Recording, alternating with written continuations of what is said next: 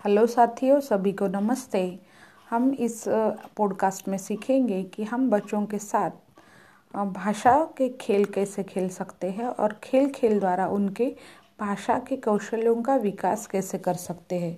इनमें एकदम सिंपल और आसान सी एक्टिविटी होगी, जो बच्चों को खेल खेल में भाषा की मज़ेदार कौशल्यों को विकसित करने में, भाषा से दोस्ती करने में सहायता कर सकती है।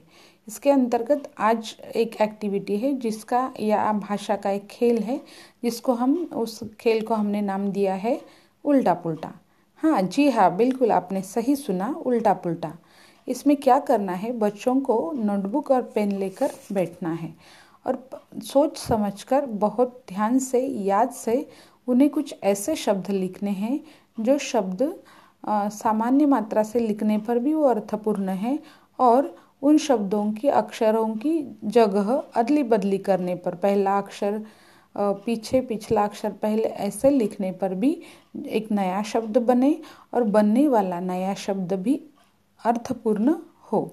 ऐसे शब्दों को सोच समझकर, ढूंढ कर, तैयार कर कर उन्हें लिखना है।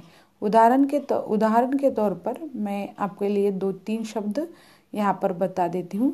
अगर बच्चे ने लिखा गदा तो जो हनुमान जी के पास होती है, वो गदा।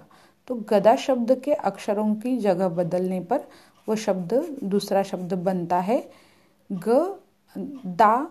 तो ग हम पीछे भेजा, भेजेंगे और दा जो है वो आगे लाएँगे। तो बन गया दाग। और एक शब्द का मैं उदाहरण दूँगी। बच्चे ने लिखा नदी। तो हाँ अभी उसका बन गया दीन। इसी तरह से बच्चे अलग अलग शब्द लिख सकते हैं, बना सकते हैं, जो कि उनके लिए महत्वपूर्ण हो। या उन्हें उसमें मज़ा आए। और एक बच्चे ने शब्द लिखा, मरा तो वो बन जाता है राम। इसी तरह से यह ऐसे भाषा के साथ सोचने का, सीखने का और नए नए कौशलों को विकसित कर, भाषा से दोस्ती करने का ये खेल ये खेल आपको कैसे लगा? ज़रूर मुझे रिप्लाई कीजिए और बच्चों के साथ साझा कीजिए। धन्यवाद।